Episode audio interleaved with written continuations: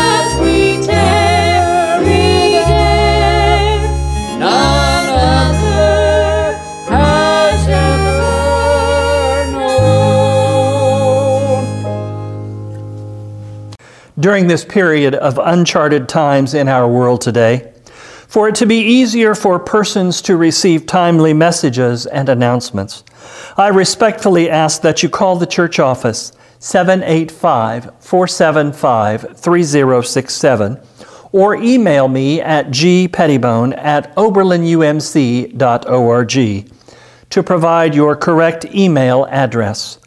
Additionally, should you have prayer requests, Should you have prayer concerns, you may either email those to me or leave them on the answering machine at the church office. Our church continues to be in ministry, including pastoral care. The method of care may not be in the manner that we are accustomed, but as your pastor, I am available through email, text message, or telephone call should you have a need.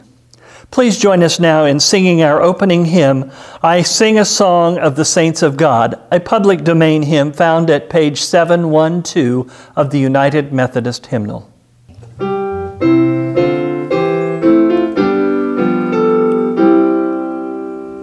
I sing a song of the saints of God, patient and brave and true, who toiled and fought and died for the Lord they loved and knew. And one was a doctor, and one was a queen, and one was a shepherdess on the green. They were all of them saints of God, and I mean God helping to be one too. They loved and poured so dear, so dear, and he made them strong, and they followed the right for Jesus' sake the whole of their good lives long. And one was a soldier, and one was a priest, and one was slain by a fierce wild beast. And there's not any reason, no, not the least, why I shouldn't be one too. They lived not only in ages past, there are hundreds of thousands still.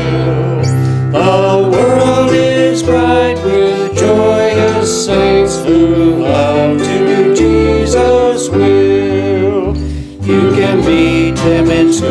on the street, in the store, in the church by the sea, in the house next door.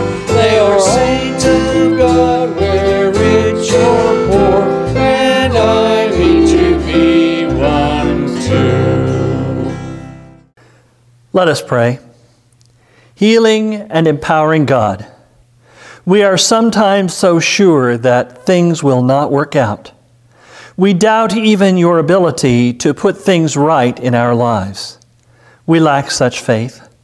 But Jesus came to show us that our most dreaded enemy, death, can be overcome by faith. Heal our doubts and our longings for assurance, and give us spirits of trust and hope. In Jesus' name we pray. Amen. I'm reading today from a God Loves Me Bible, the story of Mary and Martha. Mary and Martha were friends of Jesus. They let Jesus stay at their house. They fed Jesus good food. They listened to Jesus teach. One day, Martha got angry because Mary listened to Jesus instead of helping in the kitchen. But Jesus told Martha that Mary had chosen the right thing. God loved Mary and Martha. Our praise team will lead us in singing the Cares Chorus, C C L I number two three nine seven four.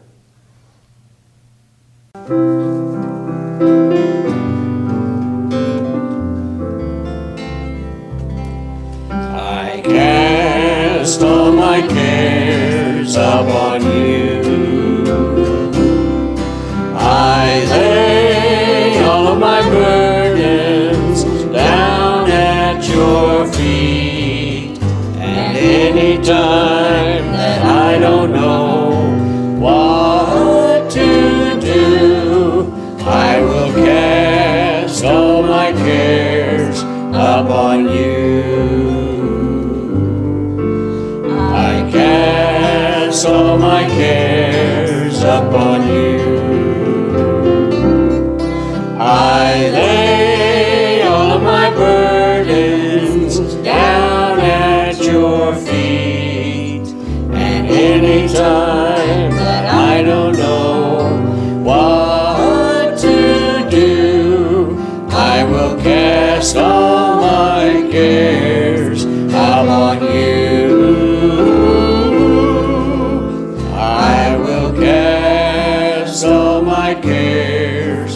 Upon you.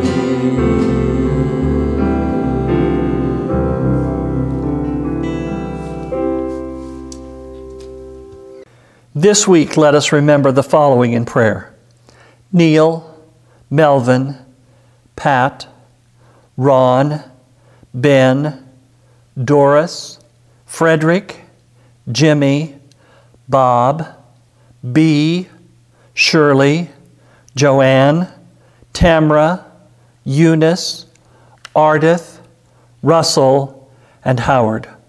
Let us also remember the family and friends of Audrey Pavlicek. Let us pray. Lord, we have come a long way on this journey. For so many of us, we know where the scriptural road will take us, and we will walk triumphantly into Jerusalem. Eat a supper meal with Jesus, and watch as he is taken from the garden and brought before the authorities. We will weep at the foot of the cross as he speaks words of love and forgiveness, and we will wail at the tomb. We do not like this part of the journey and would just as soon skip it. But here we have the story of his friend Lazarus, who has died. His sisters Martha and Mary have confidence that he could have been healed, but they do not think that he can be raised from the dead. That is part of our problem. We want to have confidence in the healing, restorative power of Jesus, but we cannot escape our fears. Jesus' proclamation of eternal life is real. We need to let go of our fear, for life in eternity is also God's promise, a home with God. Can we come out of our darkness Can we risk believing in Jesus? Those are hard questions and cannot be answered without the trip to Jerusalem, to the cross, and to the tomb. God, be with us on this journey. All this we pray. Our Father, who art in heaven, hallowed be thy name. Thy kingdom come, thy will be done, on earth as it is in heaven. Give us this day our daily bread, and forgive us our trespasses, as we forgive those who trespass against us. And lead us not into temptation, but deliver us from evil. For thine is the kingdom, and the power, and the glory forever. Amen. The gospel reading today is found at John chapter eleven, verses one through forty-four. Reading today from the Common English Bible. A certain man, Lazarus, was ill. He was from Bethany, the village of Mary and her sister Martha. This was the Martha who anointed the Lord with fragrant oil and wiped his feet with her hair. Her brother Lazarus was ill.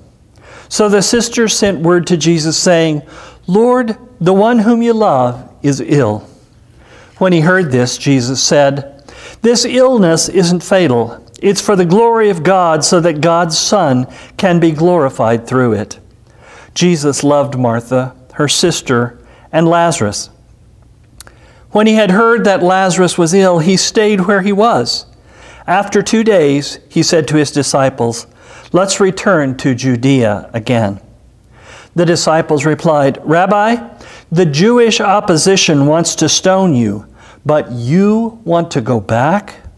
Jesus answered, "Aren't there twelve hours in a day? Whoever walks in the day doesn't stumble because they see the light of the world. But whoever walks in the night does stumble because the light of the world isn't in them." He continued, "Our friend Lazarus is sleeping, but I am going in order to wake him up." The disciples said, "Lord, if he's sleeping, he will get well." They thought Jesus meant that Lazarus was in a deep sleep, but Jesus had spoken about Lazarus' death. Jesus told them plainly, "Lazarus has died. For your sakes, I'm glad I wasn't there so that you can believe. Let's go to him." Then Thomas, the one called Didymus, said to the other disciples, "Let us go too, so that we may die with Jesus." When Jesus arrived, he found that Lazarus had already been in the tomb for four days. Bethany was a little less than two miles from Jerusalem. Many Jews had come to comfort Martha and Mary after their brother's death. When Martha heard that Jesus was coming, she went to meet him. While Mary remained in the house, Martha said to Jesus, "Lord, if you had been here, my brother wouldn't have died. Even now I know that whatever you ask God, God will give you."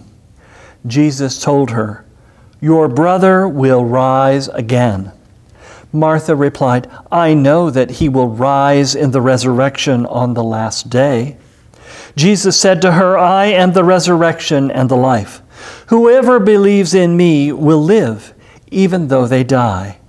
Everyone who lives and believes in me will never die. Do you believe this?" She replied, "Yes, Lord, I believe that you are the Christ, God's Son, the one who is coming into the world." After she said this, she went and spoke privately to her sister Mary. "The teacher's here, and he's calling for you." When Mary heard this, she got up quickly and went to Jesus. He hadn't even entered the village, but when she was still in the place where Martha had met him. When the Jews who were comforting Mary in the house saw her get up quickly and leave, they followed her. They assumed she was going to mourn at the tomb. When Mary arrived where Jesus was and saw him, she fell at his feet and said, "Lord, if you had been here, my brother would not have died." When Jesus saw her crying and the Jews who had come with her crying also, he was deeply disturbed and troubled. He asked, "Where have you laid him?" They replied, "Lord, come and see." Jesus began to cry. The Jews said, "See how much he loved him." But some of them said, "He healed the eyes of the man born blind. Couldn't he have kept Lazarus from dying?" Jesus was deeply disturbed again when he came to the tomb. It was a cave, and a stone covered the entrance. Jesus said, "Remove the stone." Martha, the sister of the dead man, said, "Lord, the smell will be awful. He's been dead for four days." Jesus replied, "Didn't I tell you that if you believe, you will see God's glory?" So they removed the stone. Jesus looked up and said, "Father, thank you for hearing me. I know that you always hear me. I say this for the benefit of the crowd standing here, so that they will believe that you sent me." Having said this, Jesus shouted with a loud voice, "Lazarus, come out!" The dead man came out, his feet bound and his hands tied, and his face covered with a cloth. Jesus said to them, "Untie him and let him go." The word of God for us, the people of God. The various references in the Gospels of Luke and John tell us that Jesus was especially close to Mary, Martha, and Lazarus, a family in the little village of Bethany, their home, haven from the hate of his enemies, an island of calm amidst the turmoil of his ministry. Yet tragedy strikes in the midst of this peaceful scene. Death lays its very icy hand on Lazarus, Jesus' friend. And we note that people haven't changed in the two thousand years since that time. Like us, they send word of Lazarus' deepening illness to the one they want near him in this crisis. Lazarus dies before Jesus returns, and the friends gather from Jerusalem and the surrounding countryside. There is confusion and anguish and even anger toward Jesus by Martha and Mary. When Martha first goes to meet Jesus on his return, Mary stays at home to be with the friends that have gathered. When Mary quietly leaves to see Jesus, some friends follow her, thinking she is going to the cemetery to weep there. Jesus stands crying at the tomb, and the bystanders mourn, murmur softly, "See how he loved him." A great lesson of this story is found in the hesitation of Jesus when he receives the message that Lazarus is sick. Jesus waits two days before he goes to Bethany. This sickness is not for death, but for the glory of God. I ask you, can God be glorified in whatever befalls his children? Jesus lingers because his waiting until Lazarus is dead and buried is part of the event being used to glorify God. Jesus lingers because he is, no doubt, struggling to find the response to the illness that will both help his friends and be true to the will of God. When Jesus reaches Bethany, he faces problems. Lazarus has been dead for four days. The Jews thought that the spirit lingered about the body for three days. But then, as the body began to show signs of deterioration, the spirit left, and all hope was abandoned. Lazarus had been buried for four days. Many Jerusalem Jews were gathered in the home. Naturally, they would not do him harm in such circumstances, but word to get to the authorities coming to bring life to his friend jeopardized Jesus' life. The two sisters are confused and even angry with Jesus. Martha's frustration, as found in verse twenty-one, gives way to hope as she says that she knows whatever Jesus asks of God, he will receive. Maybe she remembers the claim of Jesus as recorded in John chapter five, verse twenty-one. "Just as the Father raises the dead and gives them life, so also the Son gives life to whomever he wishes." When Mary sees Jesus, she expresses her disappointment that Jesus was not there in time. Jesus cannot talk with Mary about that. He is filled with emotion at her tears and the weeping of those with Mary. Where have you put him? Lord, come and see. What a turnaround. Remember, Jesus invited the first disciples to come and see where he, the light and life, was staying. Here, a broken-hearted woman bids the Lord, come and see where death rules. Jesus wept. They stand before the tomb. At the command of Jesus, the stone is removed from the grave, while the grieving sisters look on in fear. Lazarus, come out, shouted Jesus, and Lazarus comes out, still bound in the grave wrappings. Loose him and let him go. Could it be that the miracle in this story is not that Jesus raised a man who had been dead for four days, but that some people who saw it apparently didn't believe it? Could it be that this miracle is meant to convince people not that Lazarus came back from the grave, although he did, but that Jesus had come from God? The raising of Lazarus is a sign pointing to the resurrection of Jesus.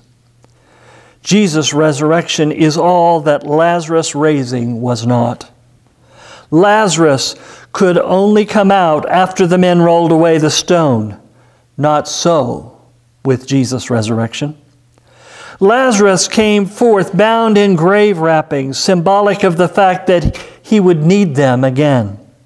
Not so with Jesus, whose grave wrappings were left in the grave because he would never need them or see them in the grave again. Lazarus returned to his daily round of sin and struggle. Jesus returned to heaven. Lazarus was merely a shadow, a sign pointing to the reality of Jesus' resurrection. Let's now re-enter the conversation of Martha with Jesus as she met him at the gate of Bethany. Jesus tells Martha that her brother will rise again. Martha believes in the resurrection at the last day, the judgment day. The simple hope of resurrection of the body is not at the heart of Easter. Don't pin your hopes of victory over death on the resurrection of the judgment day. Jesus wants Martha to go beyond the teaching of the resurrection of the body. I am the resurrection and the life. Apart from Jesus, that resurrection we will all experience is just a replay at the end of the world of the raising of Lazarus to new life. Jesus is Lord of death, Lord of life, Lord of the resurrection. To believers, death is not important. Those who have trusted Jesus are not dead, but have made the transition to a more beautiful, eternal life with Jesus. Those who are alive and believe in Jesus will never die. We will fall asleep and wake up at home in the Father's house. Martha said earlier that she knew that her brother would rise again on the last day. Now she says in faith that she believes.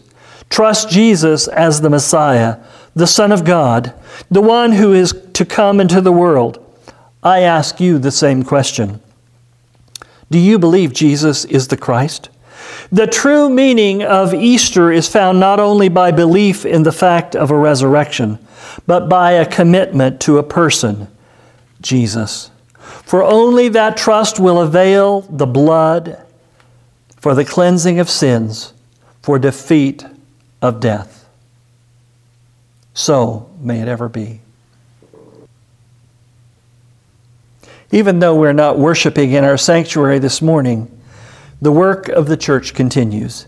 You may mail your tithes and offerings to Oberlin United Methodist Church, one oh two North Cass, Oberlin, Kansas, six seven seven four nine, or you could simply place your offering in an envelope and drop it in the mailbox at the south entrance of the building. Let us pray.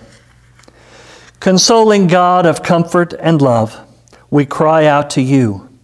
Out of the depths of our despair, embraced in worry and fear, so that we fail to hear your answers of compassion and hope. Later, we see that you are there with us, willing to help us with strength and support. We bring more than our gifts and tithes today. We bring ourselves as an offering, ready to use our arms, hands, and feet, to be your comforting and strengthening presence to others. We make our offering joyfully and faithfully in the name of Jesus, our Rock and Redeemer. Amen. Our closing hymn, Hymn of Promise, is found at page seven oh seven of the United Methodist Hymnal, under C C L I number four eight two zero one three zero. Let us join together.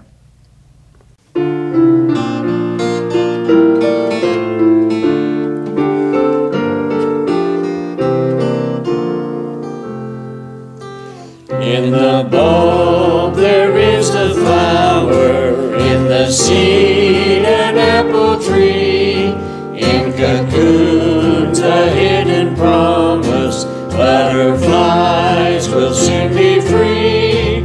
In the cold and snow of winter, there's a spring that waits to be, unrevealed until its season. Something God alone can see. There's a song in every silence, seeking word and melody. There's a dawn in every darkness, bringing hope to you and me. From the past will come the future, what it holds a mystery. Till it's season, something God alone can see. In our end is our beginning, in our time infinity. In our doubt there is believing, in our life eternity. In our death the resurrection, the last of victory, unrevealed until its season, something God alone can see. Hear these words of benediction in service and call to our world. We are a people loved by God. We will live as signs of this love. We are a people blessed with hope. We will live in the light of this hope. May the love of God, the grace of Christ, and the courage of the Spirit strengthen our faith and set us loose to share God's love with all. Amen and amen.